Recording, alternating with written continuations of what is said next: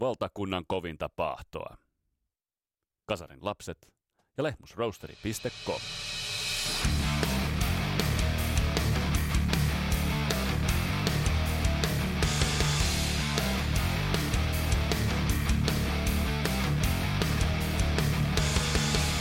Tässä Kasarilaps podcastin jaksossa jatketaan sen Brittein saarten todellisen kuninkaallisen perheen, eli Queenin läpikäymistä Christian Huovelinin kanssa. Me puhutaan sitä, että miten bändi pääsi 80-luvun alun ihan käsittämättömästä slampista eroon, ja miten bändistä tuli niin ikonisen suuri. Tämä on Kasarilaps podcast, mun nimi on Vesa Wienberg, tervetuloa matkaa mukaan!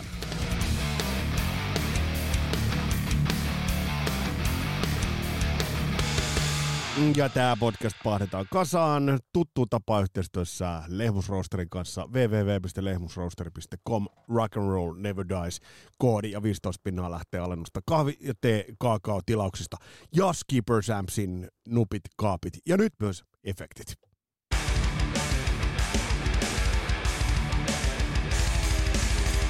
Ihan ensi alkuun on pakko ottaa kiinni parista uudesta julkaisusta, nimittäin Eve laittoi pihalle biisin löytötavaraa, helvetin hieno biisi, kansainvälistä iso iso soundia ja ennen kaikkea Eveltä erittäin erittäin relevanttia habitusta, niin niin tuossa videossa kuin se läsnäolo myös siinä, siinä musiikissa.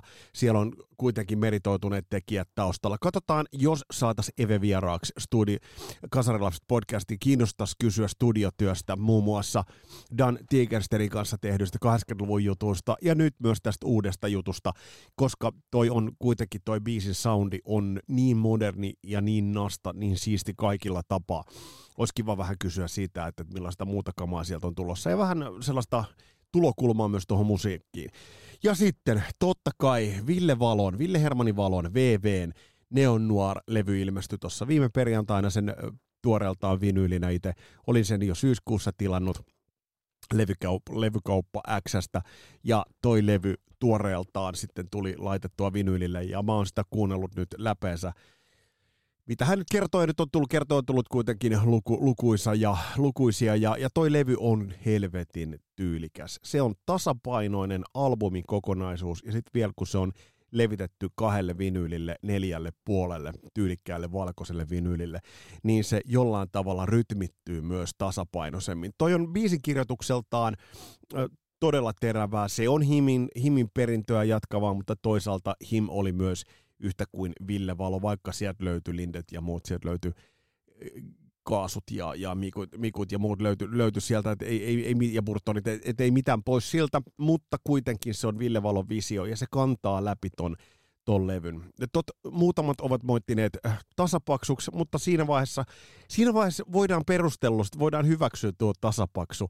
kommentti siinä vaiheessa, kun levyn biisin kirjoitus on tasalaatuista. Se on todella tasalaatuista, mutta pitää noin biisit, jos ne otetaan sieltä yksittäisenä biisenä, niin sieltä löytyy rakenteellisesti, sävellyksellisesti ja sitten sieltä fiilikseltään löytyy löytyy todella hienoa, hienoa kamaa. Ja teiltä on tullut myös todella paljon kommentteja, laitoin tuonne Facebookin puolelle, laitoin teiltä, niin, niin on, on purassu, purassu ehdottomasti. Ja te, te on ollut myös katsomassa noita Tavastian livevetoja. Ää, ja, ja myös sitä on, on, on tuotu esille, että se bändifiilis on siitä pikkasen ehkä vähän niin kuin pudonnut pois. Mutta toi on erilainen sieltä niin kuin dynamiikaltaan. Mm, Niko Virtamo kirjoittaa, että 10 kautta 10 Himin perintö vahvasti läsnä, mutta kasarivaikutteita todella paljon. The Cure, The Mission, ehkä jopa Kent Kaikuja mukana.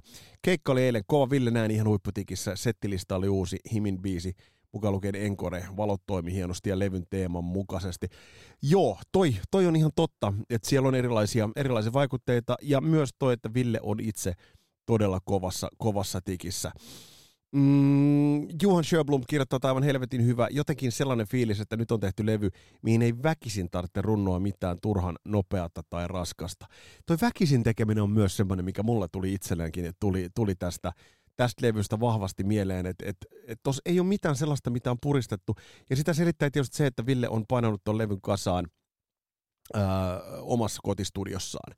Eli, eli tavallaan on päässyt nysväämään ja on itse, itse sanonut, että... että ää, että et on päässyt hiomaan niitä pikku yksityis, yksityiskohtiakin. Hakola Jakka kirjoittaa, että et himiä, josta pudotettu isot kertosäkeet ja hevikitarat pois. Hevikitarosta mä oon samaa mieltä. Ehkä johonkin olisi kaivannut itse myös vähän sellaista tanakampaa otetta. Mutta sitten Jake jaksaa, että saatan kuitenkin innostua vielä, sillä ihminen pettyy aina vain omiin odotuksiinsa. Kun antaa tilaa aikaa, niin saatan löytää uuden näkökulman. Tämä on muuten hyvin sanottu. Erittäin, erittäin hyvin sanottu. Eli Neon Noir-levy, käykää tsekkaamassa, toi toimii kuin junavessa ainakin meikäläiselle toimii todella hyvin. Ja nyt jännitetään ainoastaan sitä, että löydetäänkö oikea väliketunnari, kun mä esittelen sellaisen pienen haasteen meille kasarilapsille.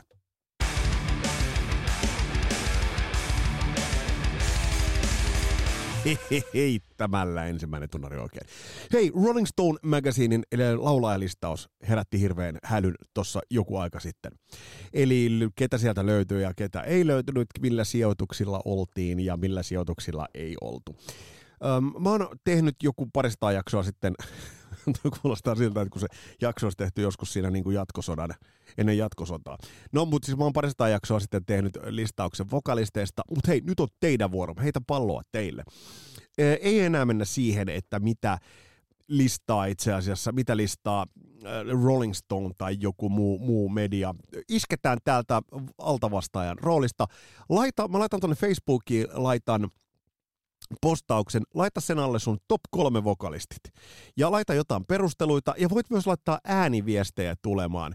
Niin mä räknään niistä äh, kasarilapset kuuntelijoiden äh, vaikka top 5 tai top 10, vo- top 10 vokalistit. Eli top 3 vokalistit laita omalta osaltasi ja laita muutamalla perustelulla.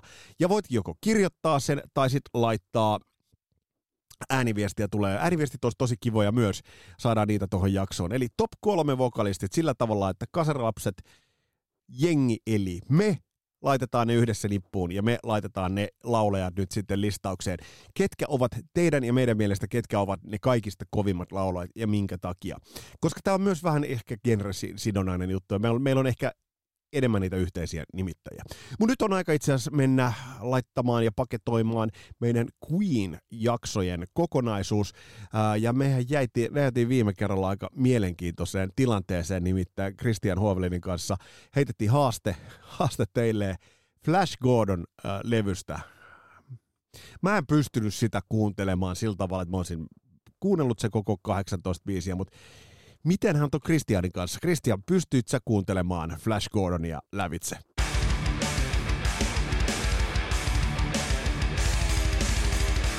En pystynyt taas oikeasti kuuntelemaan saatana. Niin kuin, ei se nyt niin kuin, siis se leffakin, niin kuin mä sanoin viimeksi, siis aivan sysipaskan elokuva, tosi huono soundtrack, että jotain, jotain ei ole mennyt aina kaikilla putkeen. Joo, en, siis en mäkään, mä en pystynyt kuuntelemaan tota, tota, tota myöskään, myöskään lävitse. Mut kun jotenkin... On sama kuin se Toto itse asiassa, mä mietin sitä Toto Dunea. Dunea. Niin ei sekä, mutta on, se leffa on ihan äärettömän käsittämätön pökäle sitä dyynistä, minkä mä tiedän, kun mä oon lukenut sen. Ja sitten varsinkin tämä uusi dyyni, niin peittu sen niin kuin sataan olla.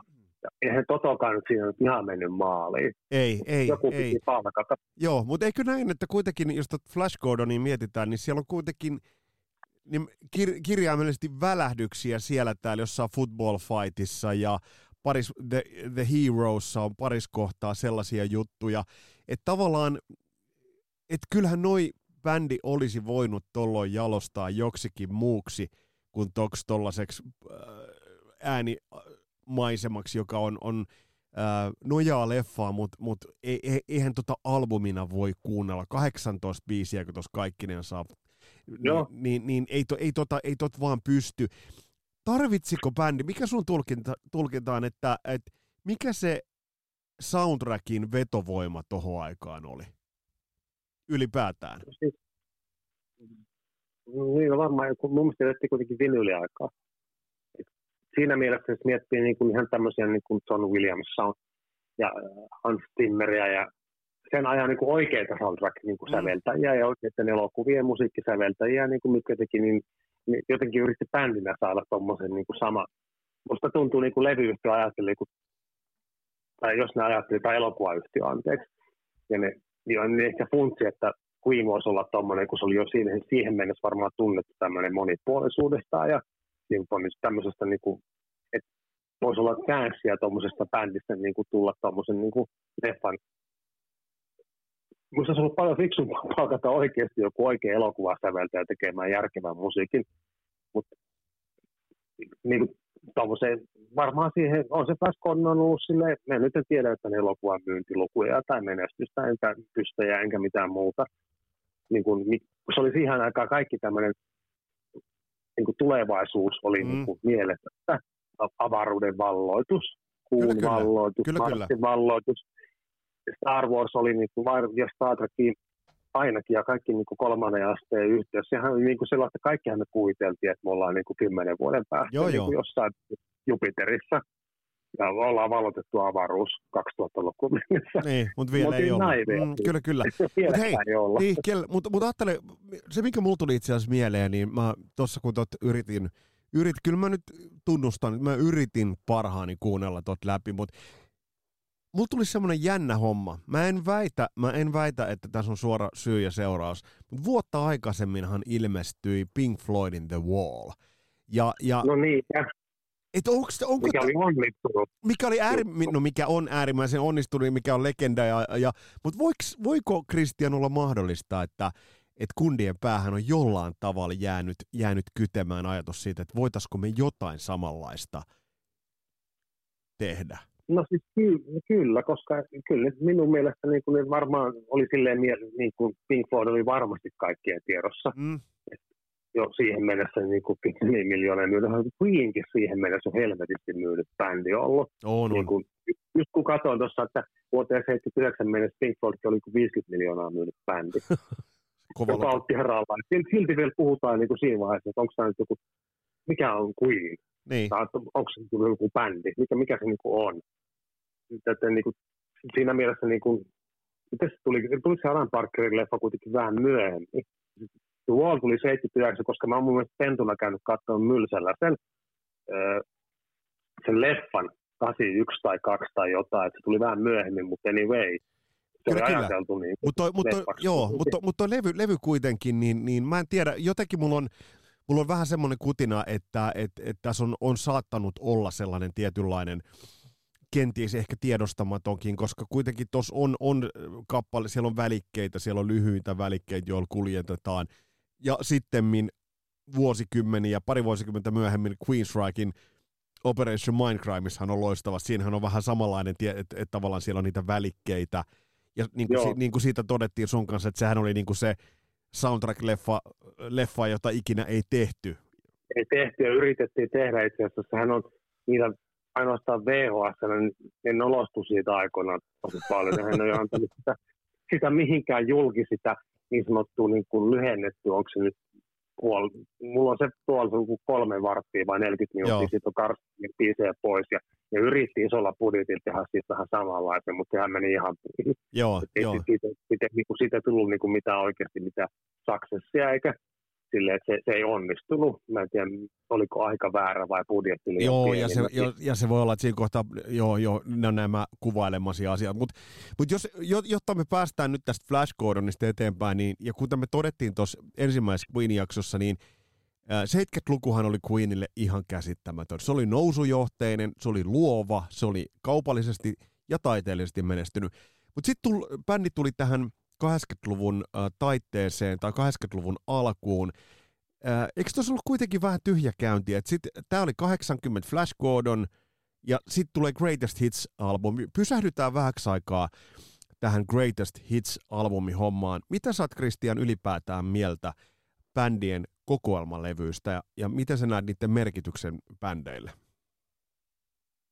Mä näen sen ihan hyvänä merkityksenä. Mä voin sanoa ihan itse allekirjoitan tuon, koska enhän mä ole taisin todetakin, että ei mulle Queen on niin kuin, varsinkaan silloin niin ollut mikään muu kuin Greatest Hits Band ja Greatest Videos Band.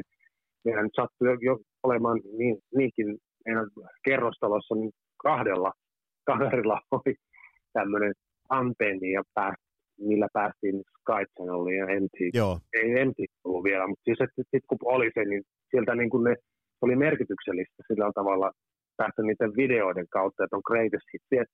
Kaikki, kaikki musa, mulle ainakin alku oli sitä, niin kuin, että mä äänitin joko kavereilta tällaisia kokoelmia, tai sitten mä oon, että äänittäkää mulle Greatest sitä ja tätä bändiä. Joo. Kun Queen oli semmoinen, se Greatest ykkönen kyllä niin kuin niittasi kyllä minun mielestä monet niin kuin epäluuloiset fanit ja toimijat lisäfaneja, jos ei niitä ollut Suomessa, kun mä, musta tuntuu, että Suomi on aina semmoinen takapajula. Ainakin silloin se oli. Joo, Aina joo. tuntuu, että Suomessa niin ymmärrettiin vasta viimeisenä, että joku pää jo olisi olemassa. Joo, mutta toi, toi on totta. Mulla on pienet vaikka niitä. toi, on, toi on tosi totta. Just Niin, toi on totta, mitä sanoit, sanoit ja, ja se on ihan sama homma kuin itsellekin, niin, niin, niin diggailin pikkupoikana The Beatlesia todella, todella kovaa, mutta ei mulle ollut yksikään Beatlesin studioalbumeista, vaan se oli arvaat varmasti punainen tupla. Punainen tupla tai sininen tupla. Niin, Totta.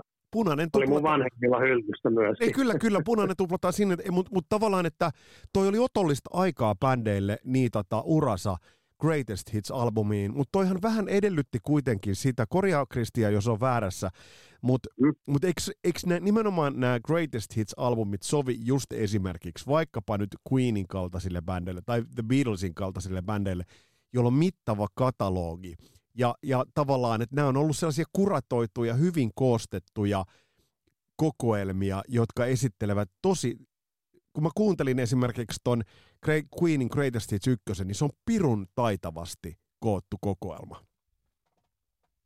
Kyllähän se meille kyllä täällä ihmisille, ketkä mä muistan, että ei ollut meidän vanhemmat, ei ollut ainoita, siis meillä oli paljon musiikkia oli läsnä, mulla on niin kuin ihan syntymästä saakka, niin se ei varmaan ole kenelläkään epäselvää, eikä sullekaan, niin sitten tavallaan mä mietin sellaista, että mm, noi, niin kuin jo pelkästään hits-kokoelmat oli jo niitä, että nekin on riitti alkuun, että oli Joo. Sellaisia vaijaa, ja osti sellaisia niin kuin hits sitä ja hits tätä kokoelmia, mistä niin kuin oli yksi biisi, si- ni- niihin kokoelmiin siihen aikaan huolittiin niin kuin laidasta laitaa. Ei ollut väliä, että mikä se tyy- tyylisuunta oli, Joo. mutta ainakin siellä jossain oli vaikka Queen. Joo, Ja Mut- sitten sit se biisi tuli sieltä, ja sitten niin kun ne Greatest tuli niin kuin kunnolla, ja nämä live-albumit oli jopa saattoi olla sellaisia, niin kuin, että jotkut tyypit sanoo mulle, että mulla on tämän ja tämän bändin live, että riittää multa, että mulla on Greatest Hits ja mulla on tämän bändin, vaikka Queenin kohdalla Live Killers, se saattoi olla semmoisen niin kuin kundin ainoat levyt, ja sitten ehkä joku taitati opera, ja joo, kyllä, ja kyllä. Jos sitten luvun alkuun, niin sitten voisi olla, sillä voisi olla ehkä kokoelmassa pari muutakin Queenia. Joo, Ja se viimeisin, mitä nyt on siihen mennessä tullut. Mutta eikö, Tavallaan tarttumapinta oli siinä kokoelmissa kuitenkin. Mutta eikö siis, eikö perustelu, eikö melkein kuitenkin Queenin osalta, hypätään nyt sen verran kokonaiskuvaa, mutta kyllähän se niin on, että, että jos joku ihminen ei ole Queeniin törmännyt millään tavalla, niin jos sä ojennat sille kaksi Greatest Hits-levyä, Live Killersin ja sitten vaikka äh, Live Magicin, äh, Mm. ni, niin, niin kyllähän hänellä silloin on aika hyvä kattaus siihen, että mitä musiikillisesti on Queen. Eli nämä on hyviä kokoelmia. Kyllä, ja sitten tietysti siellä sit on mahdollisuus jokaisella itse valita se väylä niin kuin Niin, just näin. lähtee niin studioalbumeihin, mitkä Queenin kohdallakin on hyvin polveilevia, Joo, ja sitten, joo, hyvin monipuolisia. joo, se on, toi on hyvä pointti, toi monipuolisuus. Ja onhan, onhan tämä, siis luvut puhuu puolestaan. Greatest, Greatest Hits 1 on Queenin parhaiten myynyt albumi tähän päivään mennessä. Yli 25 miljoonaa myytyä kopiota kappaletta. Eli se kertoo siitä, että, että toi on, toi on semmoinen peruskirja kyllä, että jos Queenin 70-luvun tai alkutaipale ensimmäiset kymmenen vuotta haluat näppeihin, niin ota toi, toi niin kuin käsittely. Eli siinä mielessä, mutta eikö niin, että bändillä oli kuitenkin tuossa käymistilanne? Pitkä, menestyksekäs 70-luku oli tullut päätökseen. Flash Gordonilla vähän jotenkin tuntuu, että ostivat aikaa. Greatest Hitsillä ostivat aikaa. Mutta kuka, kuka olisi odottanut 82, äh, että bändi julkaisee kymmenennen levynsä Hot Space, diskoa, funkia, tanssimusaa, modernin sen ajan popmusaa. Ei, ei, ei, toi, toi ei kuulu meikäläisen mihinkään Queen-suosikkeihin kyllä Hot Space. Ei se kuulu, kuulu kyllä mullakaan, ja siis ainut syy, minkä mä takia joskus tässä vuosi sitten ton kokoelman täytti oli sen takia, että mä pistin kokoelman täyteen, missä mulla on Made in Heavenin noin vinylit. Et ei se nyt siis, Under Pressurehan siellä on tietenkin se ainut. Tai mä mietin, että kun silloin se joku sitä edeltävä biisi, onko se, se sillä on kaksi biisiä, mitkä mun mielestä niinku La Balabras de Amor Joo, joo ja, ja, ja Under Pressure. Mulla ei ole niinku mitään merkitystä mulle. joo, Eihän tiedä, mitä ne on funtsinut siinä vaiheessa. Niin kuin sitten joo, ajan hengessä ehkä ollaan oltu, silloin oli kriisiä paljon päällä sen bändin sisällä ja oltiin jo niin kuin, siinähän, siihen aikaan oli joku mun mielestä, niin että mä muistin, en pelkästään siitä leffasta, vaan ihan, ihan sen verran historiikkia lukeminen, että siellä alkoi olla sellaista.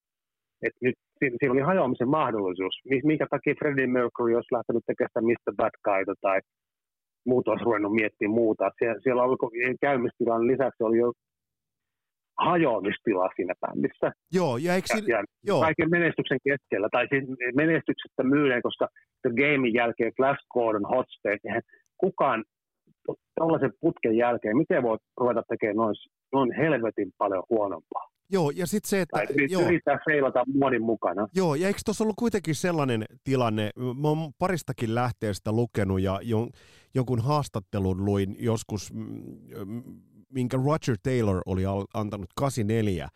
Ja Roger Taylorin mukaan John Deacon toi sitä sellaista diskosoundia ja Freddie Mercury, joka on luuhannut Euroopan yökerhoissa varmaan niin kuin suurimman osan aika, ai, niin, eli siinä oli, Niin. ol, oliko siinä semmoinen kahtia jakautuminen? Koska sitten taas mä oon käsittänyt niin, että, että Roger Taylor ja Brian May olivat vähän niin kuin toisessa leirissä musiikillisesti, ja sitten John. Di, John Deacon ja Freddie Mercury olivat sitten siinä toisessa leirissä, joka pääsi voitolle, eikö päässyt? Koska Hot Spacehän, Pääs, pääs. niin, Hot Spacehän on nimenomaan just sitä, mitä John Deacon ja, ja Freddie Mercury siihen toivat. Kyllä, kyllä se näin oli. Kyllä se, se ristiriita, kyllä, se, mä uskon sen, että siinä vaiheessa niin kuin varmasti on harkittu, että nyt bändi hajoaa. Nyt tästä ei, niin kuin, tästä ei ole mitään tietä eteenpäin. Tämä on niin kuin pistettävä poikki. Et, niin kuin, en mä tiedä, millä kokoonpanolla. Se olisikin hauska ollut tietää, että jos oikeasti olisi hajonnut, että miten Roger Taylor Brian May olisi, niin kuin, miten siinä olisi käynyt oikeudenkäynnissä, että kun kelle se Queen, niin olisi silloin päätynyt. Se on kyllä hauskaa niin kuin jäl- jälkikäteistä spekulaatiota, että mikä olisi ollut Queen, jos se oikeasti olisi hajonnut. Vai olisiko se hajonnut, vai olisiko siitä tullut Queen, niin kuin Brian May, Roger Taylor olisi palkannut pari muuta ja yrittänyt etsiä jotain Freddie Mercuryn tilalle. Helvetin vaikea yhtälö. Niin kuin mietin nyt vähän. Siis se on 40 vuotta sitten, mutta silloinkin maailma eli niin kuin muut bändit oli paljon artisteja, meillä oli tarpeeksi omaa uraa, niin sitä olisi saanut kyllä loputtomiin vongata sitä Freddie Mercuryn tilalle, etenkin sitä tyyppiä. John Deaconin varmaan olisi voinut paikata millä tahansa. joo, En väheksy John Deaconin taitoja. joo, juuri, Freddie Mercuryn kohdalla ihan toinen juttu. Joo, toi on totta. Ja eikö näin, että tuossa oli myös, mikä, mikä leffassa tuli hyvin esille, että et, et Freddie Mercuryn tämä oma Paul Prenter, tämä oma henkilökohtaisen, henkilökohtainen manageri, niin myös tavallaan löi kiilaa tuohon. Eli bändi oli siis todella, mit, mitä me spekuloitaisiin sun kanssa, että miten, miten, miten lähellä oli se, että Queenin taru tuossa kohtaa olisi tullut, tullut päätökseen? Se, se on ollut varmaan siinä, että Freddie on sanonut, että hän ei ole Queenin laulaja piste. Hän on joko so- solo, siinä olisi käynyt niin, että se olisi ollut Freddie Mercury solo Mm. ja Queen. Ja mahdollisesti Queen jollain paikkaavalla laulajalla, mikä olisi päättynyt katastrofaan todennäköisesti aika nopeasti. Mä en niin kuin edelleenkään keksi, kenet olisi voinut palkata Ei, kaksi vai mitä, Ei, ei, kolme. ei. Ennen sitä Worksia, että kuka helvetti olisi ollut Freddie Mercury melkein 40 vuotta sitten. Ei, ei, Siitä mu- ei, Mahdollisesta niin. uudesta Queen, ei, mul, jos mä, sitä nyt olisi käynyt. Mä, mä varovasti tulee muutamia nimiä mieleen, mutta en mä niitä edes tässä kehtaa, ke, kehtaa, kehtaa sanoa.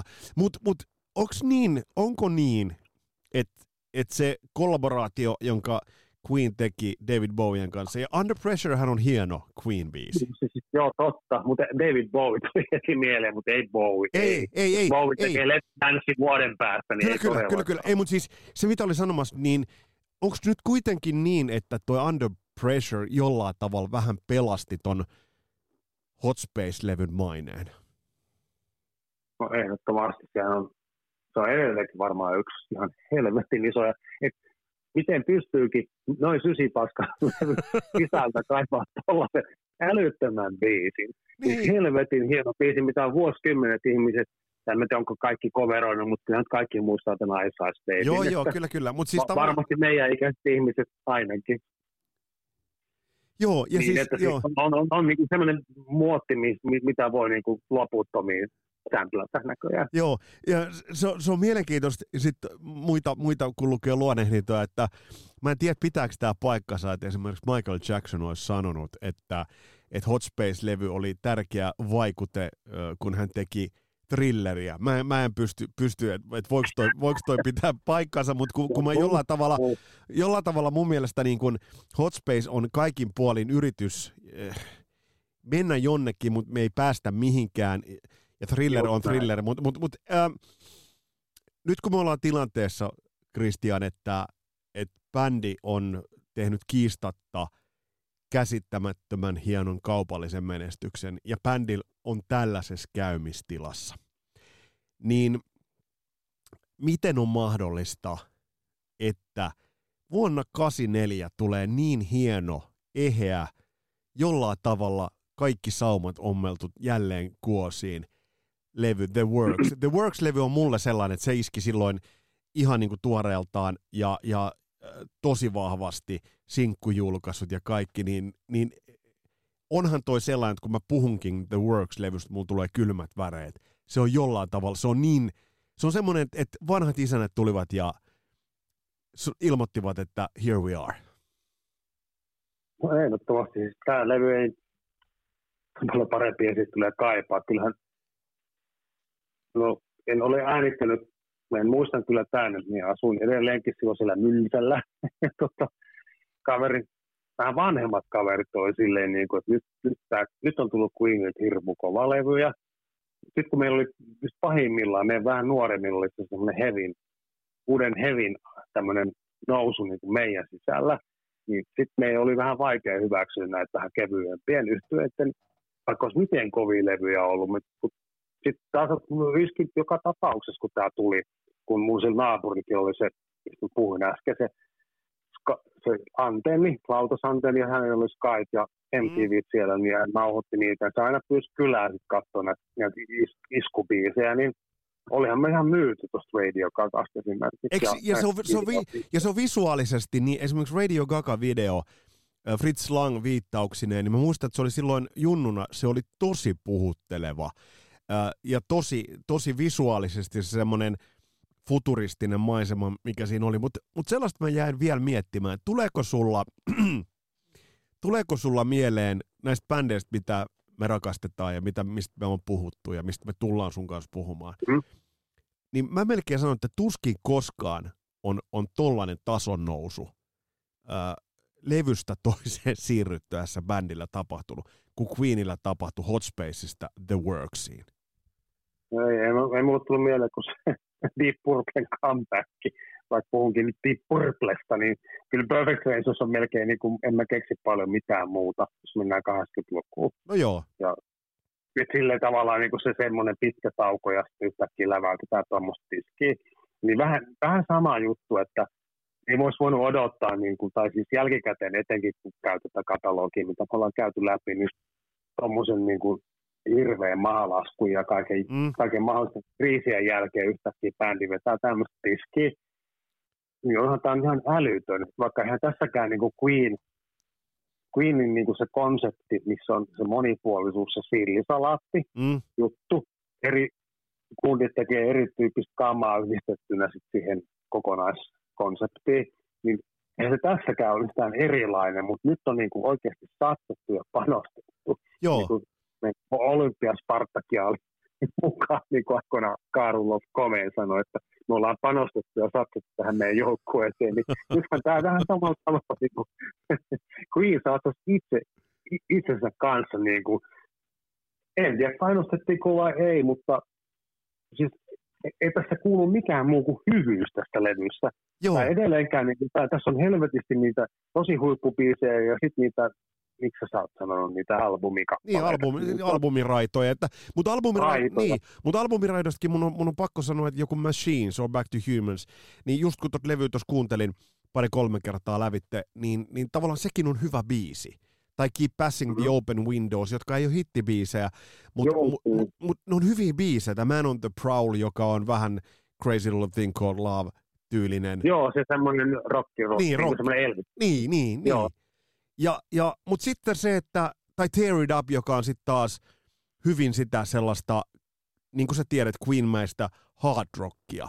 Niin tässä, oli, tässä levyssä on mun mielestä kaikki ne, kaikki ne elementit, joilla bändi teki 70-luvun ja 80-luvun sen ihan sen vuoden 80 aikana, niin bändi teki ne suurimmat hittinsä ja suurimmat lekansa ja su- teki sen suurimman impaktin, niin The Worksilta löytyy mun mielestä kaikki ne elementit.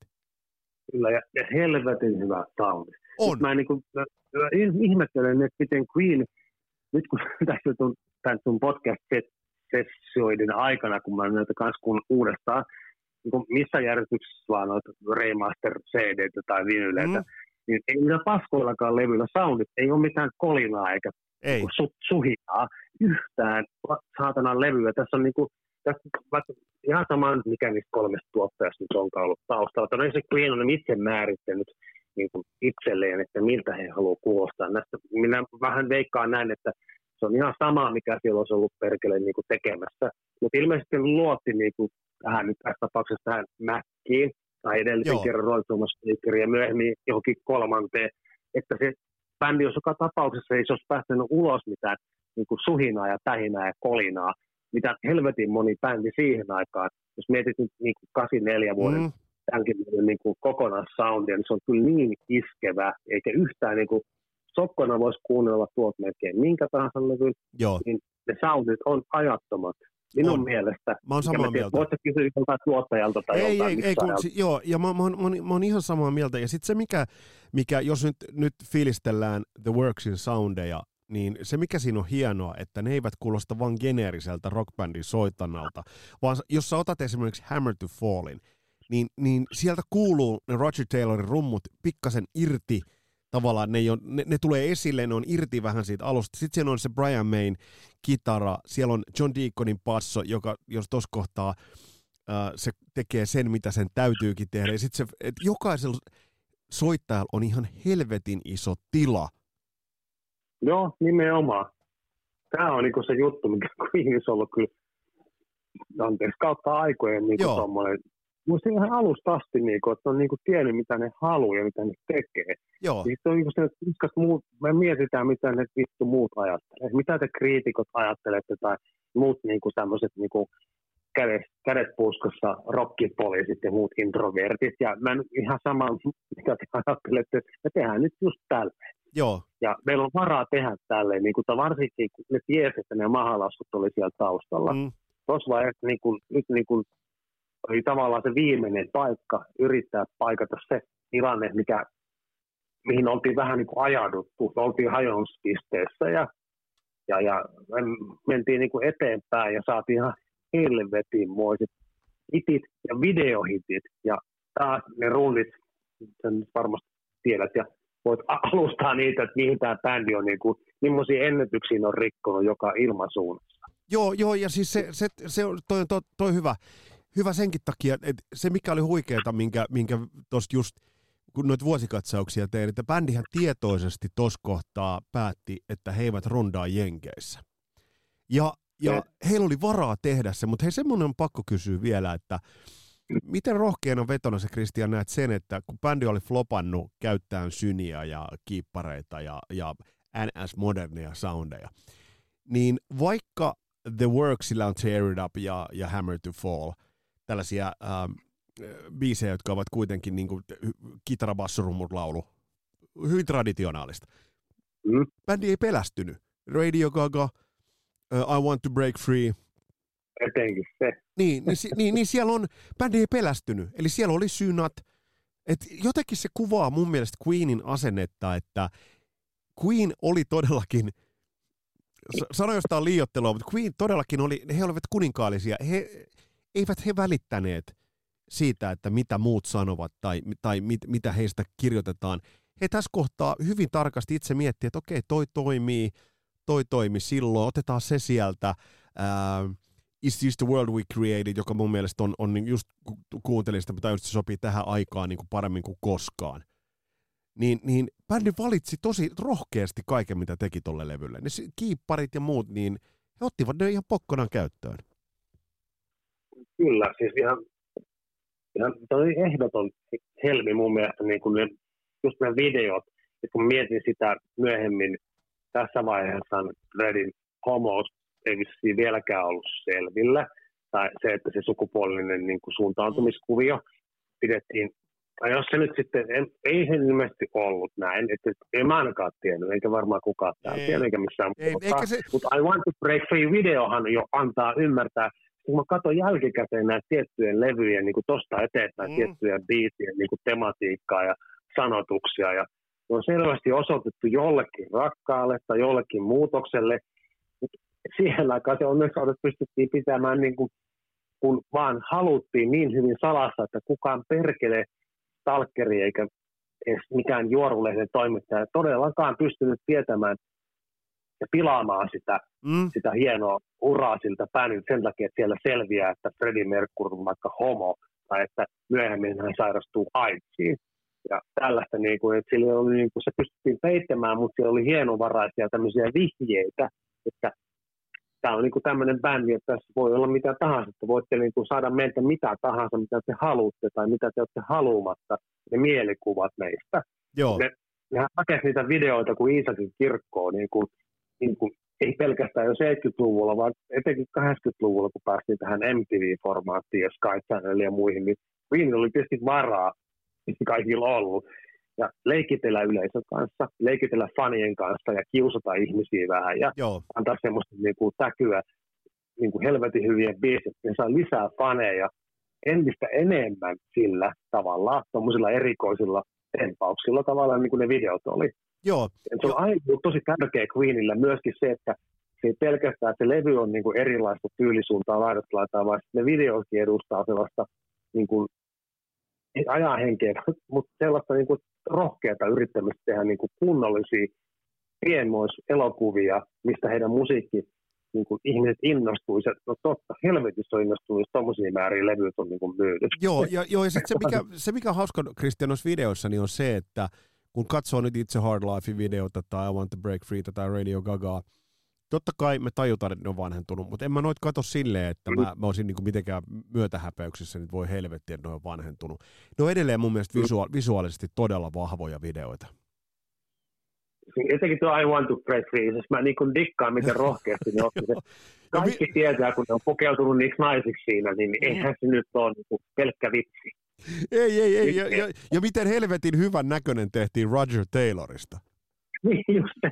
Sehän on paremman näköinen kuin mun naiset. mutta siis, joo, mutta siis, mut, mut, mut, jo, mut, et, jos nyt on puhuttu videosta, mutta mut, no, ha, mut, mut, mut Hammer to Fall, klassista hard rockia. Ihan siis, että se on ollut niinku, se on ollut vähän mun mielestä, se oli siihen aikaan sellainen näyt, näytti kaikille nouseville kurkoille meideneille ja mitä sieltä on tullut Van ja muuta, niin varmasti, varmasti on ollut Brian meillä hieno näyttää, että hei, vanhat gubet osaa edelleen. I Want to Break Free näytti pop-yleisölle, että me, tai, tai Radio Gaga. Ja, mm. ja, ja sitten tuossa on myös sellaisia pikkasen vaikeampia biisejä, että mä veikkaan, että vanhat Queen-fanit, jotka olivat löytäneet bändin 70-luvun, mä luulen, että hekin ovat mm. tämän levyn kuunnelleet aika tyytyväisenä. Kyllä mä luulen näin, että kun se, sehän on niin kuin ollut sitten semmoinen, mistä mä tänään itsekseni täällä höpöttelin, kun mä kuuntelin, että niin kuin jotenkin mä nyt haluaisin vähän haistattaa niille ihmisille, ketkä niin haluaa jakaa jonkun yhtyen, että silloin se teki paremmin sen ja sen kokoonpanon tai lauleen kanssa, ja tämä toinen versio tai kolmas ei ole mistään kotosi. Niin tämä on musta tosi ärsyttävää välillä, koska no itse en ole semmoinen, mä en ole ollut koskaan. Niinku, musta on vaikea jotenkin tajuta tuollaista, niin että pitää jakaa niin kuin bändi, niin kuin, että joo, toi, on, toi oli silloin tosi hyvää, mutta nykyään... Vähän on se, mä oon, mä oon sellainen okay. No, mutta et, sä ehkä niin paljon okay. Okei, okay. joo, toi on totta. Mutta mut mitä sanot hei siitä, tää on, kun me puhuttiin viime jaksossa siitä, että että mitä bändin soundille teki se, kun ähm, kaikki teki biisejä. Tällä levyllä nyt faktisesti, niin tämän, tämän biisin krediittejä on huikea kattoa. jos mä katson uh, Radio Gaga, Roger Taylor, Tear It Up, Brian May, It's a Hard Life, Freddie Mercury ja Man on the Prowl, Freddie Mercury. Sitten Machines, uh, Brian May ja Roger Taylor, I Want to Break Free, John Deacon.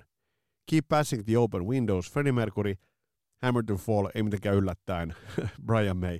Ja sitten is, is This the World We Created, Brian May ja Freddie Mercury. Tässä on tosiaan koko bändi on niin kuin, tavallaan tosi tasaisesti. Joo, tavallaan toi, toi niitä on mun mielestä toi on vähän semmoinen niin kuin, tuossa vaiheessa pitikin tehdä tuommoinen tavallaan, niin kuin, että minusta tuossa Worksissa niin kuin menee niin kuin nippuun koko 1973-84 tavallaan niin kuin lyhennettynä versiona. No just, just, tätä, just tätä mä äh, nyt muotoilit paremmin sen, mitä äsken yritin sulle sanoa, tai yritin, yritin esittää.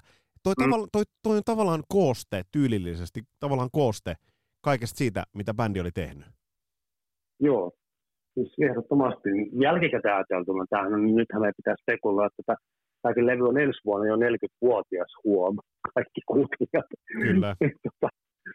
2023, Jumalan kautta, tämä levyhän on jo niin kuin Aatami aikuinen.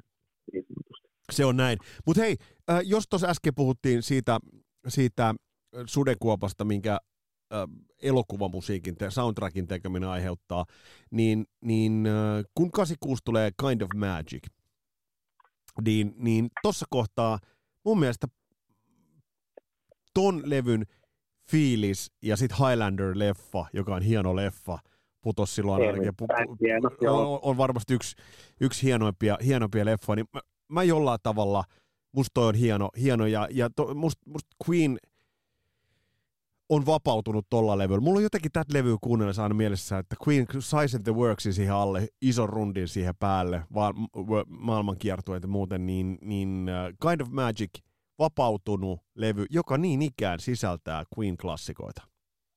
Kyllä, ja sitten varmaan, mä en tiedä, olisiko siinä hyvä mainita nämä tämmöiset Rockin Riot ja kyllä, kyllä. tämmöiset jatkuvat niin kuin ennätysten rikkomiset, isoin keikka siellä ja Joo. isoin keikka täällä ja helvetimoisia niin kuin pääesiintymis niin kuin headlineja jo ennen tot levyä. Et siis, et on esiintynyt jo niin kuin se stadion, stadion niin kuin status on ollut niin, kuin niin selvä tälle bändille niin kuin jo pitkään. Ja olihan siellä, että suurin piirtein mihin Queen maan meni, etenkin tuon Worksin jälkeen, se oli pelkkää niin kuin Mirhamia ja kultaa. On, ja sitten tietysti yksi, yksi, mitä me ei voida ohittaa, on totta kai Live Aid. Live Aid, no nimenomaan. Niitähän pidetään semmoisina mittareina monesti, että tietysti Live Aid oli niin kuin tiettyjen organisaatioiden niin kuin loppusumma. Ja Kyllä. Kielto muun muassa näyttelee siinä suurta roolia ja sille, että siihen aikaan se oli aika muodikasta, tämä tällainen maailman ja Afrikan ja kolmannen maailman pelastaminen, että se Queenille se ei ollut mikään juttu esiintyä Live. Mä oon sitä mieltä, että sitä tehdään vähän liian suurena. Queen on jo tehnyt itsestään niin kuin, ilman Live se olisi ollut aivan niin kuin suvereeni maailman kovin bändi, ja mun mielestä se olikin. Joo, mutta oli jot... maailman suurin rock-bändi siihen aikaan. Joo, mutta kyllä mä... Ilman mitään Live. Se on totta, se on totta, mutta jollain tavalla se kuitenkin näytti bändin relevanssin ja tuoreuden tuossa kohtaa. Ja bändi käytti sen oman slottinsa ihan äärimmäisen hyvin. Et se on edelleen mun mielestä se Queenin Live Aidin keikka on semmoinen oppikirja siitä, että, että jos sulla on lyhyt setti, niin älä valita, vaan sovita siihen sopiva setti ja käytä joka sekunti, koska tuossa setissä Queen nimenomaan käyttää joka ikisen sekunnin hyväkseen.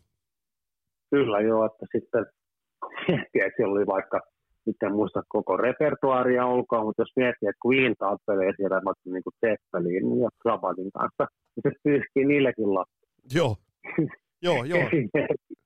siis vaikka mitään muita siellä olikaan, niin sitten niin kuin kaikki varmaan siinä vaiheessa halusi nähdä, niin kuin, vaikka maksanut niin kuin 3000 puntaa siitä lipusta päästäkseen sinne tilaisuuteen, että he näkevät Queenin siellä. Vähän niin kuin myöhemmin, kun se Pink Floyd teki paluun, me mm. sen verran hyppää tähän siihen toiseen, eikö se ole kakkonen? Mutta se Pink Floydin paluu, missä vielä alkuperäinen kokoonpano soitti viimeisen kerran neljä biisiä. Ja mä tiedän, miten helvetisti ihmiset on maksanut niistä lipuista. pimeillä markkinoilla, päästäkseen näkemään David Gilmorein äh, ja Roger Watersin äh, ja sitten niin kuin Richard Whitein ja sitten tämän rumpalin livenä. Että on originaali kokoonpanon Masoni. Niin sitten vähän sama juttu, että mä luulin, että siellä on paljon ollut ihmisiä, että nyt perkele on pakko päästä hinnalla millä hyvänsä. Tuolla esiintyy Queen. Joo, eikö se on, se on täsmälleen näin, mutta mitä sä oot mieltä uh, Kind of Magic-levystä, että et jos nyt jätetään se soundtrack-homma siitä, siitä, siitä sivuun, mutta mut toi levy on mun mielestä kuitenkin ei yhtä solidi ehkä kuin toi The Works, mutta tuossa oli hittejä, hyviä videoita jälleen, erinomaisia videoita, balladeja, no. rockereita, tavallaan, kyllä tästä löytyi, löytyi kuitenkin ne klassisen Queenin hienot elementit. Kyllä, siinä on sopivasti se itse varmaan se olisi vielä enemmän suurta yleisöä. Pikkasen mentiin vieläkin mun mielestä kaikista, niin kuin, se, se, oli aika vähemmän sillisalaattia minun mielestä kuin aikaisempi ura. Et ei, ei enää niin paljon, mentiin, mentiin vielä suoraviivaisempaa soundia, tässä vaihtuu tuottajaksi sitten David Richards, niin Joo. Mä, tässä niin itse asiassa näkyy, näkyy, näkyy katsoa CD, että täällä on niin kuin, Sekä täällä on Queen, kummatkin. David Richards, mutta tämä tuleva niin kuin viimeisien levyjen tuottaja vaihtuu tässä, tai siis viimeisien levyjen tuottajaksi jäävät mies. Niin, niin, niin minusta No, tämä oli mulle semmoinen, niin kuin, tämä, tämä piti jo sitten niin kuin saadakin tämä kasetti ainakin niin kuin äänitetty, tai siis levy äänitetty itselle. Että kyllä tässä vaiheessa oli jo niin kuin, sille ihan messissä tämän bändin kanssa, että niin se varmasti olisi pitkälti sen, sen hienon Highlander-elokuvan ja sitten etenkin tämän Juan Slow Forever-biisin, mikä on universumin ehkä kovinkin ballade ikinä. Kyllä. Ja sit, siis aivan, tämä oli Queenille niin kuin ihan lottovoittolevy, että jos nyt vielä joku epäröi niin kuin tämän bändin haltuottamista, niin tässä vaiheessa tuli niin kuin jopa omat vanhemmat siirryttäessä Joo, joo, mutta siis, joo, kyllä, kyllä, mutta siis Queen, Queen oli tos, ja kaikki me tajuttiin, kaikki me tajuttiin, kyllä, kyllä to, ei, kukaan ei kyseenalaistanut Queenissa yhtään mitään. Queen ei ollut parasta ennen päivää, mä muistan itsekin junnuna, että Queenin se niin sanottu parasta ennen päivämäärä ei ollut millään tavalla mennyt. Se oli uskottava, se oli Queen, Queen teki pikkasen omanlaistaan musaa. Mitä sä sanot tuosta, tuohon liittyy kuitenkin sitten taas tavallaan jälkeenpäin sellaista vähän surullisuuttakin ja sellaista, kun, kun sit, mä en muista, että missä vaiheessa, tuossa vaiheessa ei ollut tietoa vielä suurella yleisöllä siitä, että Freddie Mercury sairastui AIDSiin, mutta mut, rundi, mikä tuosta lähti, niin kyllähän Queen lähti lavoilta tyylillä nimenomaan stadion bändinä, stadion luokan bändinä. Et jos ensyklopediasta etit S-kohdasta stadion bändit, niin kyllä sieltä Queen pitää löytyä ensimmäisenä. Kyllä, sitten varmasti eiköhän tämä ole niin kuin yksi maailman suurin stadion kiertuen niin kuin koskaan silloin siihen aikaan, kun mitä Queen teki, että kaikilla mittareilla mun mielestä ainakin, että joko niin kuin, just nimenomaan, että tämä haluttiin pitää niin kuin, tämä kaikki ikävä juttu, mikä liittyy Fredin sairastumiseen, niin pidettiin niin visusti salassa, että sille ei niin kuin, silloin oli jotenkin sille, että nyt hänen viimeinen mahdollisuus on tämmöiseen. Hän, hän antaa niin kuin kaikkensa. Hän antaa niin kuin volumilla 11 kaikkensa. Ja niin, että yleisö, yleisö ei kiinnosta eikä tarvikaan kiinnostaa pätkän vertaa, että mitä tässä taustalla on tapahtunut, mutta mitä niin kuin, niin sehän ei enää millään lailla eikä kuulu sillä rundilla, että onko siellä jo vähän nyt alkuvaiheessa sairastunut Fredi ei varmaan se pystyikin antaa kaikessa livenä, mutta se pystyy myöskin sanomaan sen, että hän ei tässä pysty enää jatkaa. Eikä kova, kova juttu, niin kuin tolleen että nyt mä en pysty esiintyä enää tälleen, että nyt mun, niin kuin, tää, on tässä, tää on tässä. Joo, ja, tehdään niin Joo.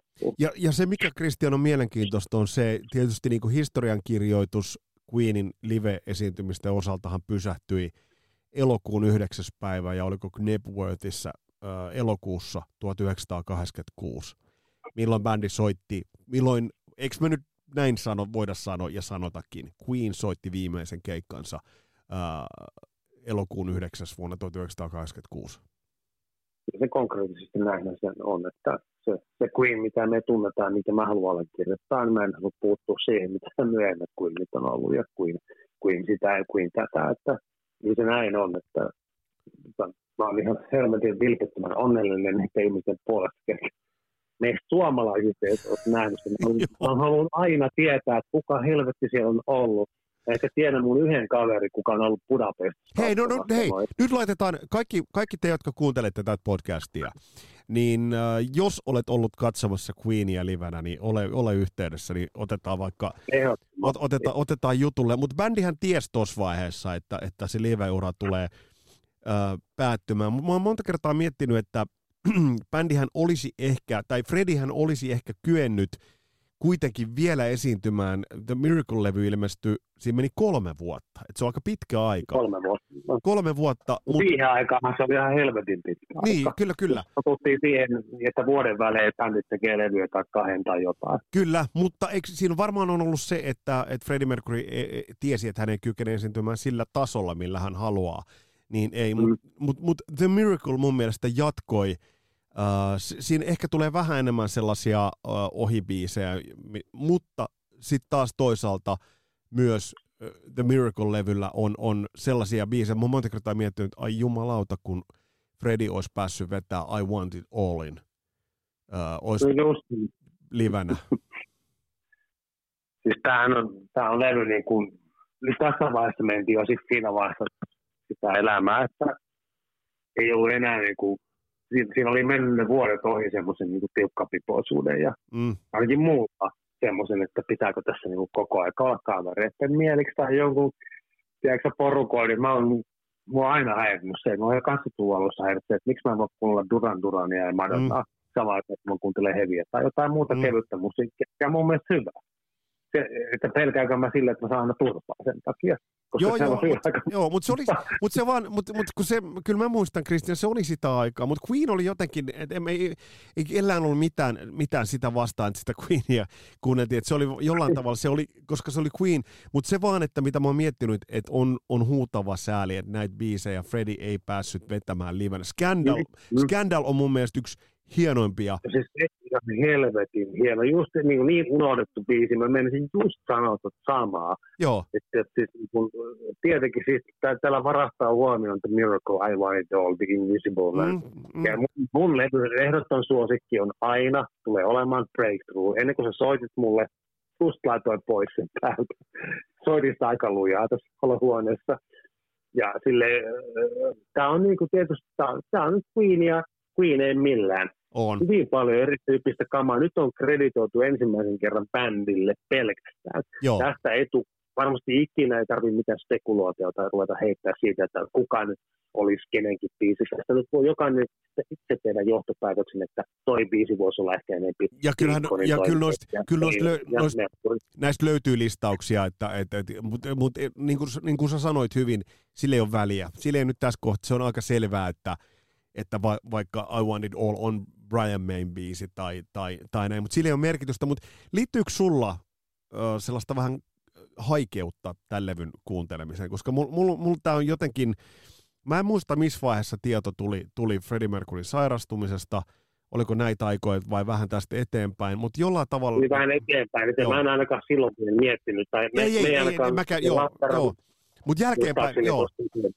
Mutta jälkeenpäin, kun t- sä kuuntelet tota, niin liit- mm. kun, kun mulla liittyy tämän levyn kuuntelemiseen se semmoinen pieni haikeus siitä, että... On, ja se, kun siinä ne videot on vielä semmoista täynnä drivea, niin niihin niin. tehty niin kuin, mitään mustavalkoisuutta, ja niitä ei ole niin kuin, sitten kun myöhemmin tajus, kun ne Innuendo-videot rupesi pyörimään, että vähän niin kuin katsoi, että on vähän kummallisia. Mitä, mitä ihmeen leikkauksia nämä videot on? Miksi nämä on tämmöisiä sillisalat?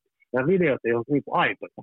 Ja siis ne videot, mitkä niin näki silloin Innuendon aikaa, niin ne, näyt, ne oli sellaisia niin kuin, tosi niin kuin, sellaisella suodattimella vedettyjä mustavalkoisia, missä vielä se, se Freddy niin kuin, se kunnon heikkeneminen, se näkyy niin kuin Miracle-videoista, mutta se ei näy niissä niin kuin sillä tavalla, että se olisi voinut niin kuin, jotenkin se ajatteli, kun näki Breakthrough ja I Want It Allin esimerkiksi ne hienot videot niistä kahdesta biisistä, niin, niin se ajatteli, että se on vaan niin kuin kuuluu Queen juttuun. Joo. on tälleen tehty. Vähän, parran, ja, vähän parran sänkiä ja muuta. Jos muistaakseni oli kuin Breakthrough-videossa vähän niin parran sänkiä ja muuta. Et sitä ajattelin, silloin kiinnitti, mä muistan, että kiinnitti huomiota, että se habitus oli vähän muuttunut. Mutta, mut, mut, ja sitten mä en muista, että miten paljon... Viikset pois muuten, viikset pois. Niin, viikset pois, joo, kyllä, vi, kyllä. Ja, ja viikset, jotka muuten silloin, kun Fredi ne alun perin kasvatti, niin, niin tuhannet ja tuhannet fanit ympäri maailman olivat niitä viiksiä vastaan. Mutta, mutta, mutta jos katsotaan nyt näitä kahta levyä, on perusteltu niputtaa uh, toi, toi Miracle ja sitten 91 ilmestynyt Innuendo yhteen, niin, niin Innuendo on mun mielestä se on, se on niin kuin semmoinen bändiltä viimeinen, tiedätkö, jaloilleen nouseminen, että he kiipeävät sille omalle kukkulalleen se kerran vielä porukalla. Siten, että se, tuo, se tuottaa vähän tuskaa, se tuottaa vähän, vähän vaikeutta päästä sinne, mutta bändi pääsee sinne ja vielä kerran nostaa, kuten Freddie Mercury siinä patsas, nostaa sen nyrkin sinne ylös. Koko maailma katsoo. Ja levy, joka on täynnä vihjauksia nimeään myöten. Onhan tuo kuitenkin hieno levy. Siis aivan ääretön. Ja etenkin, mä oon kyllä vilpittömästi sitä mieltä, kun mä tuon levyn kävin hakea kaupasta tai odotin tuon levyn, mä edelleenkään en voinut arvata, että tähän tämä taru päättyy. Joo. Oikeasti. Ja sitten kun se levy tuli, niin se oli tietysti niin kuin kaikkien pitu rumpan runkkarin kriitikoiden ja muiden mielestä ihan hirveätä paskaa. Niin kuin tai onko, jotenkin tuntuu, että niin kuin, miten ei voi vieläkään, ei jotenkin ihmiset tajuta tämän bändin niin kuin suuruutta hyvyyttä, mutta ole ikinä tuommoista välittänyt, mm. mutta niin kuin, mä olin kyllä aivan puulla päähän lyöty siitä, jos siitä pelkästään kun se innointo sinkku tuli se video tuli, mä että nyt, nyt se tulee jotain ihan älytöntä, mutta en voi tietää, että tämä jää niin kuin joutsenlauluksi. Ei, ei, mä ajattelin, että nyt, nyt alkaa niin kuin Mirakalista lähtenyt ihan mieletön nousu, koska niin kuin sanoit, nämä on pareja, nämä on ihan ehdottomasti. Joo. Ja oli vain kaksi vuotta, se oli Queenin mittarilla jo helvetin lyhyt aikaa. Joo. Nythän bändi rupeaa tekemään niin liukuhihlalta tämmöistä helvetin muista mestariteosta. Joo. Kun tämä levy, niin kun sen saisit haltuun, mä kävin jostain musiikista tai epesistä tai mistä mä nyt kävinkään hakemaan sen CD silloin. Ja mä olin ihan pähkinöinen, mun muista sen aikana tyttöystävä, että kyllä yhtään, mutta mä en paskat välittänyt, mä vaihdon vissiin kämppää. Joo, eikö se, se joo, joo, mutta siis toi, toi levy... Se oli musta niin hyvä levy, että mä on. halusin kuunnella sitä rauhassa. On, ja ajattele, ajattele se, se, mikä on pysäyttävää nyt ajatella, niin, niin yhdeksän kuukautta tämän levyn ilmestymisestä Freddie Mercury kuolee aisista johtuviin komplikaatioihin, mutta tämä levy mm. Innuendo yhdistää monia eri sävyjä, jotenkin semmoinen moderni, ehkä jopa Bohemian Rhapsody-henkinen I'm Going Slightly Mad, jossa muuten video, uh, tosi, tosi rohkea sekin. Sitten Headlong, joka on, eikö ole näin? Tai mun, mun mielestä se on, se on ehkä niin kuin Queenin hard rockia jopa iloisimmillaan. Et... Kyllä, ja just tuossa se vaihtelu, tuossa mennään niin kuin tavallaan, kyllä mä pidän niin kuin tätä, jos mä mietin näitä kaikki aikoita vaikka vitosta, tämä menee ehdottomasti. Se, sitä jotenkin niin kuin sisarlevy, ei pelkästään kansien tyylit, tajuisuuden, hienon ja tämä valkoisuus, punavalkoisuus. Mm, Tähän viittaa paljon Bohemian Rhapsodyin ihan kaikin tavoin. Et nyt niin, ne, ne teki sen, minkä ne pysty, mitä moni bändi ei ikinä pysty ylittämään, eli oman kuippu. Mä puhun nyt Bohemian Rhapsodista kyllä, niin kuin, niin kuin, se on se niiden niin kuin vuorehuippu, tai ehkä jopa innuendo. Et niin kuin nyt, nyt ei, ne pisti kaiken pelitä linnuendolla. Mm, mm. Niin onnistui siinä todella helvetin hienosti. Jos se nyt joku on perkele kuunnellut tätä levyä alusta loppuun, niin please kuunnelkaa. Joo, kuunnelkaa jo. se sille, että kuuntelette sen koko levyn, ettekä, ettekä vaan pelkästään Show Must Go Onia tai, tai tota, niin kuin jotain muuta hittibiisiä, koska Innuendoa, kun se ei ole se koko levy juttu. Tässähän on niin kuin selvä tematiikka siihen, on siihen sellaiseen niin kuin barokrokkiin, mikä, tai missä se Queen oli niin kuin parhaimmillaan tunnettu, semmoisesta niin kuin erilaisuudestaan ja tyylien vaihtelustaan, niin, niin lipuet, lipuuttaen ne niin kuin siihen yhteen muottiin, mistä Queen tunnetaan. Tämä oli se viimeinen kerta, koska niinhän se käytännössä oli. Oli, oli. Ja se, se, ja se mikä tuossa on, on kuitenkin, niin mikä tekee vaikutuksen, kun, kun nyt jälkeenpäin on, on päässyt perehtymään siihen, että miten vaikea Fredille oli esimerkiksi ja miten sairaus rytmitti äänityksiä, niin se luovuus, mikä on, on itse asiassa tällä levyllä ja sitten ne, mitä vielä ei mahtunut levylle, mutta mitä bändi on, on julkaissut, niin, niin tässä ei semmoinen laulunkirjoituksellinen ja semmoinen luova hulluus missään vaiheessa ei bändillä, se, se liekki ei hiipunut missään vaiheessa. Ei missään vaiheessa. Ehdottomasti näin, että sen huomasi silloin, eikä pelkästään jälkikäteen. Että, että on niin kuin tosi hauska puida, koska siis mä, mä saan tästä innoin tuosta niin kuin aivan hirveätä kiksejä, niin kuin tähän liittyy tietysti paljon mun henkilökohtaisia tragedioita ja mun niin kuin isä kuolema ja muu tämmöisiä, tai tämmöisiä, niin kuin, että mun mutsi on tosi kova Queen-dikkari ja mun, moni mun kaveri ja sukulainen ja ystävä. Ja sillä, Myös mun... yhdistää meitä niin monessa sukupolvessa. Ja, tuo on muuten niin hauska, kun... joo, tuo on muuten hauska. Myös minun äiti, äiti vainaani niin oli, oli itse asiassa todella kova Queen-dikkari. Katsottiin aikoinaan muun muassa toi Live Aidin keikka Sunilassa. Karolan Sunilassa me olohuoneessa istuttiin. Mä tulin vielä äijäkän uimarannalta ja ja tota, fillarilla, fillarilla kotiin. Ja just kun Queen aloitti, istuin telkkari ja katsottiin, katsottiin se keikka. Mutta ähm, on pakko, Christian, kuitenkin sanoa näistä biiseistä, vaikka sanoit, että ei ainoastaan puhuta sitä Show Must Go Onista tai These Are the Days of Our Livesista, mutta on tämä kaunis, kaunis hyvästi että myös Freddie Mercurylle. On, ja on ne sanotukset jo sille, että jos se nyt aikaisemmin, mun mielestä ei ole edellisillä levyillä semmoisia niin kuin tavallaan farewell tekstejä, mutta nyt alkaa olla, että on. omille kissoille omistettu lailla ja, niin kuin, ja omalle elämälle ja ystäville ja faneille ja bändille ja tässä on vaikka kelle niin kuin näitä tekstejä, näitä varmaan paremmin tietoa voisi niin kuin analysoida, kelle mikäkin biisi on niin kuin omistettu. Tämä on vähän tämmöinen, että tämä biisi on omistettu tolle ja tämä tolle ja tämä mut on se, tälle bändille. Mutta se tekee tästä levystä tosi hienoa ja sitten se, että, että The Show Must Go Onin vaikutus, silloin se iski mieliin, melkein ääni, ääni murtuu. Silloin Kyllä se sama vittu. Joo. Voi oikeasti vaikka, kun tiedätkö, niin itki jo ennen tätä lähetystä monta kertaa, kun kuuntelin tätä levyä. Joo, mutta mut silloin, silloin kun Show Must Go On, on, on tuli ja sitten tajus sen videonkin myötä sen hyvästi jätön, niin, niin äh, se iski silloin tos, tosi kovasti se, että, että kun yhtäkkiä tajus, tajus että että tuommoinen ikoni on lähdössä, lähdössä ja poistumassa näyttämöltä. Et silloin, silloin jotenkin, mm. tämä on toinen levy, mihin mulla, mulla vähän semmoinen surumielisyys liittyy. Okay. Mä en tiedä, mikä se toinen on. No toinen, toinen on se Miracle. Miracleissa on se semmoinen tavallaan... Niin, niin aivan, jos puhutaan mm, Queenista. Mä Queenista, on joku, joku muu mun. Anteeksi, sorry, joo, joo. Mutta mut, Christian, Christian ähm, muistatko, missä olit ja, ja miltä tuntui kun silloin, kun sait uutiset, että Freddie Mercury on kuollut? No, täällä Helsingissä taisin olla sen aikaisen Kimmo Veldin luoneen. Katsottiin varmaan uutisia. Joo, uutisista. Joo, ylitti mun mielestä uutis. Arvi Lintais siitä, olikohan ankkurina. En tiedä, joku varmaan tietää Joo. paremmin, mutta minulla muistikuva, että se helkkari katsottiin ja sitten oli ihan, ihan paskana. Joo. Mä että niin piti pois sieltä, mä taisin olla hänen luonaan siinä istumassa uutisia katsomassa.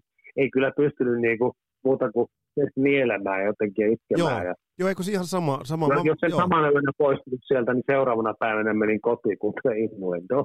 Joo, ja mä muistan, muistan, muistan itse, itse myös, itse oltiin lukion abiturientteja silloin, ja silloin tyttöystävä ää, Paula tuli ää, Karhulan lukion rappusille ja, ja, ja mentiin, oli, oltiin koulumenossa ja sanoi, että Freddie Mercury on kuollut. Ja muistan, kun me itkettiin sitä yhdessä siinä. Se, se, se jollain tavalla se vaan pysäyt. Ei, niin kuin, Queenista oli tullut kuitenkin, vaikka se ei ollut, mä, mä en tiedä miten sulle Christian, mutta se ei ollut mulle niitä bändejä, joka olisi ollut, se ei ollut mulle se Van Halen tai Iron Maiden tai se, tai se mutta mut se oli, Queen oli se luotettava senkki, jonka päällä oli se Arvo Kynttiläjalka. Se oli, se oli kuitenkin se, se bändi, jota oli, oli tullut kuunneltua 80-luvun sieltä 83 mm. eteenpäin itse, mutta mut, kyllä se pahalta tuntui silloin, ja, ja silloin, että jotain, jotain hävisi, hävisi silloin, mutta muistatko sen, että Queenhän ei tuohon, että Queenin tavallaan, Queenhän jatkoi soimistaan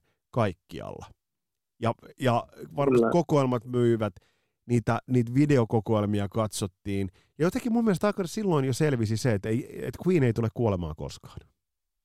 Ei kyllä, että en mäkään elämässä hirveän monta kertaa kyllä itse pillittänyt silleen, että just miettii nuoruusta, että milloin niin oli semmoisia, niin varsinkin kun kotona meillä oli musiikki aika hirveästi läsnä, mutta sitten Elvis kun kuoli, silloin oltiin ihan pa- ja John Lennon sitten seuraavan kerran oli semmoinen tilanne kuin Cliff Burton, uh, Phil Lynott. Tämmöisiä, niin kuin, mitkä on ollut semmoisia hetkiä, että ei ole päässyt kyllä todella niin, niin kuin irti siitä, siitä fiiliksestä, on tuntunut tosi pahalta ja itkukurkussa. Mm. Olet siellä monta päivää ja nyt sitten tämä oli ihan samanlainen tilanne, että oli niin kuin ihan paskana. Ja silleen niin kuin jotenkin tuntui pahalta, että niin kuin lähti kyllä ihan liian aikaisen kaveria, niin kuin liian niin kuin, lähti niin kuin tykin suusta, että ei voi tajuta tällaista. Ja elettiin vielä sitä sellaista aikaa. Onneksi oltiin ennen tätä nykyistä internet tietyllä tavalla. Mä niin kuin haluan sanoa siitäkin, että ei, ei ollut vielä tätä nykyistä some- ja internet aikaa, milloin menee kolme sekuntia, että susta tiedetään jo kaikki. Tai emmekö sitäkään. Se on Joo, tosi niin kuin Mä oon lukemassa tuossa semmoista kirjaa, tämä aloitin, mä ostin Chris Cornellin elämäkirja, mä luin ton, vaikka se nyt liity sinänsä siihen, mutta niin kuin persona, mikä on kanssa kuollut, niin, niin se jo pelkästään johdannon niin kuin lukeminen jo, oli jo niin kuin itkukurkussa lukemista, että miten helvetissä, kun ihmisiä ei saa, ihmisiä saa jäädä niin kuin rauhaan. Että onneksi Freddie Mercury meni semmoisena aikana, että ja tavallaan, että kun oli niin kuin, ei ollut vielä tällaista nykyaikaa olemassa. Toi on hyvä. Silti aloitti kollektiivisen, kollektiivisen niin surun maailman. Joo, toi on, toi on hyvä. Ihan toisella tavalla. Erittäin, erittäin, erittäin hyvä huomio, että Freddie Mercury pääsi elämään kuitenkin hyvänä omana aikanaan. Ton jälkeen, jos oli Greatest Hits 1 iso, iso merkitykseltään, niin, niin oli myös Greatest Hits 2. Mä väittäisin, että tos ei missään, missään nimessä ollut minkäännäköistä, minkäännäköistä rahastamisesta kyse siinä mielessä, vaan toi on yhtä lailla, kuten se Greatest Hits 1 niin, niin on, on kyllä pirun tyylikäs kokoelmalevy kansiaan, kuviaan ja kaikkiaan myöten. Sehän taas on niin kuin heidän 80-luvun täydellisesti ja 90-luvun taiteelle. Toki sieltä puuttuu Out Days. Joku, mm, kyllä. vaikka Peace Out Days on ollut live, mutta sitten se olisi niin kuin tuplamittainen, kun ne, siinä vaiheessa haluttiin tehdä niin kuin kokoelmista. Ja varmaan no, ehkä nykyään ei tehdä yhden albumin mittaisia, mutta siihen, ainakin, siis siihen aikaan se oli niin kuin sille, että se piti saada tiivistettyä johonkin 15-20 johonkin tusinaan, mikä se nyt onkaan se kappaleen määrä ollut, mikä se CD niin kuin pystyi, niin kuin CD se pystyttiin sisältämään, eikö kuitenkin jo se aikaa, että mutta siis tähän niputaan tosi hyvin sieltä niin kuin koko sen Queenin kasarin ajan kaikki tärkeimmät lekat. On, eikö se ole just näin? Se on, se on täsmä, täsmälleen näin. Ähm, mitä äh, vielä, ennen kuin mennään siihen, siihen painasmaiseen viimeiseen kysymykseen, niin, niin äh, Queenilta kuitenkin noista viimeisistä sessioista, joita bändi teki Freddie Mercuryn äh, ollessa, ollessa vielä siinä kondiksessa, pystyy äänittämään, että tämä oli ihan loppuun asti, niin Made in Heaven levyltähän tuli kuitenkin, sieltä tuli, tuli vielä ilahduttavia kappaleita, ilahduttavia biisejä, ää, joka julkaistiin, oliko 90-luvun...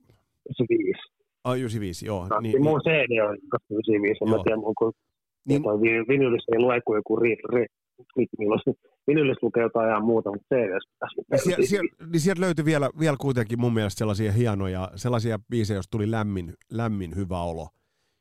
Made in Heaven ja, ja, ja, ja sitten tietysti Brian May laulama Too Much Love Will Kill You, joka on hieno biisi sinällään, sinällään. Mut, mut toi, ja Heaven for Everyone. Tuo, tuo tuli niin kuin, tämäkin osoittaa, että bändin luoma, luova voima jatkui loppuun asti. Kyllä se on tietysti, no Queenhän ei ole lähtenyt sille, no itse asiassa on prosessin kanssa, mutta mä en tiedä, miten sitä keskustelua voidaan käydä siitä, siitä että, että Paul Rodgers oli myöhemmin sitten niin kuin, mikä, mikä mä rakastan yli kaiken täytyy sanoa, että se on mulle kyllä ihan saatavaa. mm. Tietysti Queen, Queenistä niin kuin Paul Rodgers, niin tuntuu, että hän niin, ei ole ihan omassa bändissä. Ja ne jopa meni tekemään yhden albumin, eikö näin ole? On, on, on, on, joo. Ei sekään ole huonoa musiikkia, mutta siis tavallaan niin kuin, se osoittaa sen, miten kova tyyppi on ollut Freddie Mercury. Että vaikka siinä olisi mikään Jumala ja Jeesus tullut tilalle, niin ei se ei ole vittu sama. Joo. Ei, on... ei, vaikka se olisi ollut mikään jätkä. Joo, Tämä, on, tämä, tämä pitää täsmälleen kutissa. Christian, me ollaan käyty nyt kahden jakson veroisesti Queen läpi. Eikö käydä tällä samalla metodilla, kun ollaan vähän kerätty voimia koneeseen, niin käydään vihdoin viimeisessä Deep Purple käydään läpi samalla, samalla Kyllä, tavalla. koska- sama. kyllä, Se on, se on niin odottanut täällä meikäläiseksi sydämessä. se on tulossa, mutta mut, uh, mehän nyt ollaan kuitenkin tässä niputettu Queenin merkitys. Se on nyt varmasti tullut kaikille hyvin, hyvin selväksi. Uh, kysymys, joka nyt, nyt itse asiassa piti esittää, niin on niin korni, että mä en sitä esitä, mutta mut, Mm. eikö nyt kuitenkin voi sanoa näin, että Queenin legacy, perintö, se tulee elämään ikuisesti. Ehdottomasti siis ei ole toista samanlaista bändiä kuin Queen tässä maailmassa niin kuin heidän oma- oman niin kuin kontekstinsa sisällä, mitä se sisällä, sisällä jos melkein, jos nyt miettii, ei nyt ihan siitä ekasta albumista asti, mutta tavallaan siihen meni semmoinen 20 vuotta tai tavallaan kaksi decadea, mihin Queen on helppo jakaa. Ja Queenin niin kuin monipuolisuus on ihan ylitse muiden semmoinen universaali juttu, että me ollaan puhuttu tässä aikaisemmin, että toitetaan niitä yhtiöitä, kun me ollaan jo sanottu ne aikaisemmin, mutta silleen Queen yhdistää niin kuin maailmanlaajuisesti ihmisiä, ei pelkästään niin kuin tässä valkoisen rockin sisällä, vaan Queen on pystynyt niin kuin yhdistämään niin kuin kaikki, kaikki niin kuin erilaiset eri, eri mantereet, erilaiset niin kansakunnat yhteen tosi hienosti ja omalla täysin unikilla tavalla. Mä en saa päähän yhtä monta samanlaista yhtyettä, mikä olisi voinut tuommoisen tommosen, niin kuin uran niputtaa tuommoisessa ajassa ja tehdä siitä noin suuren vaikutuksen niin kuin maailmanlaajuisesti. Mä en, mun mielestä se on niin kuin se Queenin juttu, että se on, se on Queenille, Queenista niin kuin aivan, Queen on semmoinen vähän niin kuin kanssa semmoinen universaali. Queen yhdistää nämä kansakunnat ja yhdisti. Näin hienosti niputti legendaarisen Queenin Christian Huoveliin. Ja kuten tuossa lopussa kuulitte myös, niin me tullaan laittamaan kasaan myös Deep Purplen uraa, meneekö se sitten kahteen vai kolmeen jaksoon. Ja ei meiltä aiheet tule loppumaan missään nimessä. Mielenkiintoisia vieraita myös tulossa. Ja laittakaa omia ehdotuksia noista jaksoehdotuksista. Teiltä niitä on tullutkin ja mahtavaa, että on tullut. Eli mitkä levyt, mitkä bändit pitäisi laittaa järjestykseen, mitä pitäisi listata. Ja kuten mä tuossa alussa sanoinkin, niin laittakaa laittakaa, kun mä laitan sen postaukset tuonne Facebookiin, niin laittakaa niitä teidän laulaja rankkauksia. Top kolme laulajat, syyt, minkä takia just tää laulaja.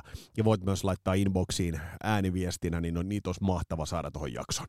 Tässä oli tämänkertainen kattaus. Mun nimi on Vesa Winberg. Palataan astialle. Moro!